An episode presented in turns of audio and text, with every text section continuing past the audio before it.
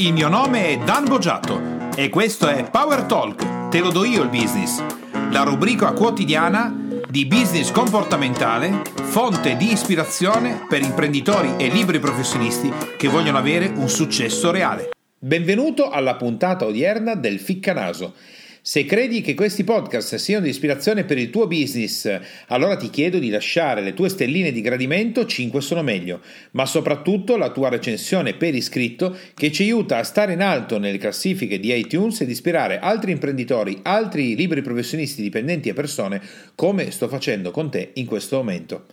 Oggi andiamo a mettere il naso nel business dei robot perché nasce qualcosa di particolare, un piccolo robot che vuole diventare tuo amico. Si chiama Musio e questo Musio, un piccolo robottino alto, credo sarà all'incirca 20 cm, 20-22 cm, certo mm, possiamo paragonarlo tantissimi anni fa all'uscita in commercio dei furbi, non so se ti ricordi, che arrivarono a vendere nel mondo circa 40 milioni di unità, ma in realtà non è che facevano un granché. Musio invece è un'intelligenza artificiale e viene chiamata una macchina che apprende, è una machine learning, eh, un machine learning robot, quindi è una macchina, un robot che apprende. E questo, eh, questo Musio che cosa, che cosa, fa? Innanzitutto Musio eh, ricorda i dettagli delle conversazioni e fa delle domande sequenziali basate sulle informazioni che sta ricevendo. Ma il vero obiettivo di questo nuovo robot che verrà messo, è già stato messo in commercio ma si sta evolvendo e sta facendo tutta una serie di passaggi, è quello di diventare veramente l'amico di chi sta acquistando questo robot, perché dovrebbe diventare capace di conversare e ampliare il proprio vocabolario e i propri skill di conversazione. Per realizzare questo prodotto, adesso ti dirò anche come hanno fatto, stanno usando le schede Arduino eh, che sono compatibili con questo tipo di robot che pensa vennero create eh, nella città di Torino proprio in un bar che si chiama Arduino, quindi pensa l'Italia a volte quanto si espande nel pianeta le persone neanche lo sanno. E eh, questo robot verrà eh, dotato nel tempo di accelerometri, di eh, tutta una serie di elementi, ad esempio, che possono anche aiutarlo poi ad iniziare a camminare, e tutta una serie di cose per far diventare diventare questo robot un vero automa, no? un, un, un, vero essere, diciamo così, non fatto di, di, non organico come siamo noi, ma che possa interagire e diventare un nostro amico. Diciamo potremmo chiamarlo un prototipo di un androide. E Musio è capace quindi di fare determinate cose, di connettersi anche con i Bluetooth, con i device, può essere utile per fare delle attività ad esempio di apprendimento, potrebbe, si può connettere con internet. Certo, è un prototipo, siamo ancora nella fase in cui stanno raccogliendo i soldi per poterlo sviluppare, anche se già in commercio. Infatti è attiva, la società si chiama uh, sta raccogliendo i soldi per Museo con un crowdfunding sul website che magari non conosci, potrebbe esserti utile, che si chiama Indiegogo.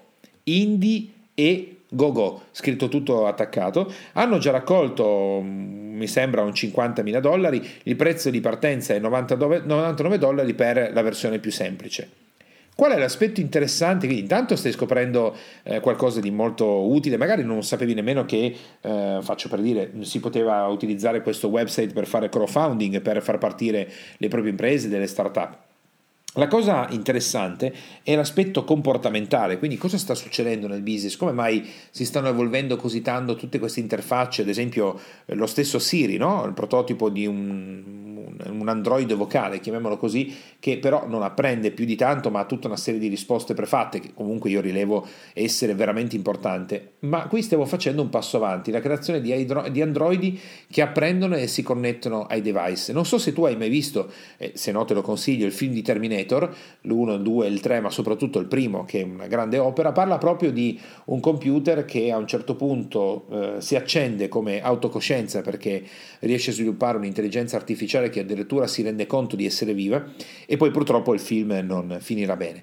Ma l'essere umano, quindi nel business, cosa sta cercando? Sta cercando di creare eh, qualcosa perché vuole far nascere una nuova, una nuova forma di vita che è fatta al silicio oppure è semplicemente una mera questione di business? E a questo non è facile dare risposta. Non è facile dare risposta, però nel tuo business, nelle attività che stai facendo, il punto di attenzione che voglio farti fare oggi con il ficcanaso è andando a mettere il naso in queste società che si stanno, eh, diciamo così, battendo, addirittura vedi raccogliendo dei soldi tramite il website, quindi non hanno neanche magari i capitali di partenza. Che cosa stanno facendo? Stanno cercando di spingere l'essere umano ad avere degli amici meccanici oppure stanno cercando di spingere l'essere umano a farsi controllare sempre di più dagli strumentazioni tecnologiche? Qual è il vero presupposto alla base di queste società? Stanno facendo questo per il benessere essere il miglioramento dell'essere umano? O lo stanno facendo per arrivare ad un controllo? Google vuole digitalizzare tutti i libri del pianeta e le biblioteche per favorire l'accesso a tutti? Oppure perché così, visto che non ci saranno più i cartacei, loro potranno modificare la storia come gli pare e piace? Facebook spinge per le comunicazioni per tenerci interconnessi e migliorare la vita, oppure per controllarci? Pensaci attentamente. E pensa anche all'impresa che stai portando avanti tu. Oggi la tecnologia, quello che stai utilizzando, è veramente finalizzato al miglioramento dell'attività del tuo cliente o è semplicemente un sistema per cercare di vendere di più o di controllare quello che stai facendo? Questi robot, quando impatteranno sul mercato veramente, quando gli androidi diventeranno veramente capaci di autoapprendere e a un certo punto l'intelligenza artificiale, c'è ad esempio un, anche un altro bellissimo film che ti consiglio che è Io Robot, eh, basato sulle novelle di Isaac Asimov, che se non hai mai letto ti consiglio, è uno scrittore di fantascienza degli anni 50, ha scritto dei romanzi, a dirti straordinari e dire poco io ho una collezione molto estesa dei, delle uscite eh, originali degli Urania degli anni 50 e penso che la maggior parte di questi romanzi poi sono diventati dei film attualissimi, quando però 30-40 anni fa neanche si sapeva di queste cose qua. Quindi che cosa stai facendo? Cosa stai facendo con la tecnologia? Certo è che il, la ficcanasata che facciamo oggi all'interno degli Stati Uniti d'America, nello specifico di società che molto vicine alla Silicon Valley stanno spingendo per digitalizzare, meccanizzare, robotizzare il pianeta, la riflessione profonda da fare è ma queste società quindi che cosa hanno alle spalle? Qual è il motivo, lo spirito per cui lo stanno facendo? A questo punto il pensiero è, va bene, ma supponiamo che io adesso faccia e tu faccia dei pensieri specifici su perché fanno, stanno facendo queste cose. A me come società, come business, come imprenditore, come professionista, come dipendente, cosa me ne viene in tasca di pensare a queste società? Ecco lo strumento che ti voglio consegnare oggi andando a ficcanasare in questo museo eh, che eh, potrebbe diventare un prodotto interessante. Devi considerare che le società hanno due modi per agire. Uno è molto potente e anche se vuoi eh, più mh, proattivo a volte a migliorare la società in cui eh, i prodotti e i servizi che vengono proposti ottengono determinati risultati. L'altro invece mh, è abbastanza pericoloso.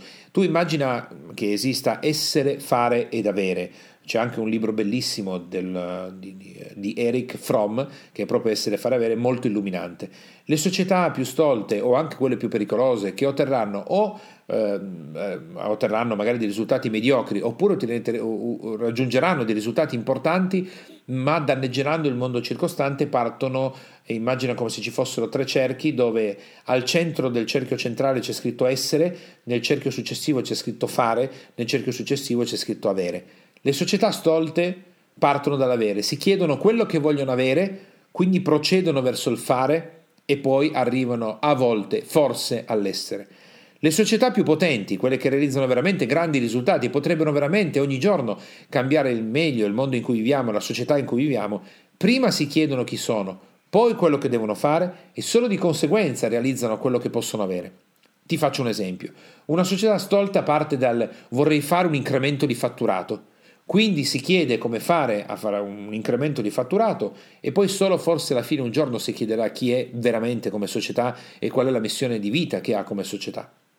Una società potente parte dal centro, si chiede ma io come società chi sono? Perché esisto? Che missione di vita ho? Ovviamente questo lo devono fare i soci, no? E dopodiché mi chiedo che cosa fare e solo di conseguenza quello che potrò avere. Sono i tre cerchi concentrici di essere fare avere. Questa società che sta creando Musio, chi si sarà chiesta chi vuole essere? Si sarà chiesta qual è la missione e quindi di conseguenza quello che vuole fare ed è il motivo per cui poi realizzerà dell'avere? O sarà una società pericolosa che si è chiesta cosa avere, ad esempio avere più soldi, avere più controllo sulle persone, avere più controllo del mercato, fare sempre più fatturato e quindi si sono chiesti che cosa fare con questi androidi e non si sono chiesti chi sono? Questa è la considerazione che voglio che tu faccia oggi sulla tua azienda, sulla tua attività, sul tuo business. Sei partito o partita chiedendoti chi sei come business e quindi di conseguenza cosa fare e solo di conseguenza è arrivato l'avere? O sei nella situazione di stallo, poco saggia o comunque non proattiva a migliorare, di chiederti ogni giorno cosa vuoi avere e di conseguenza cosa vai a fare, senza nemmeno chiederti chi sei come azienda il motivo per cui esisti, la missione di vita che hai?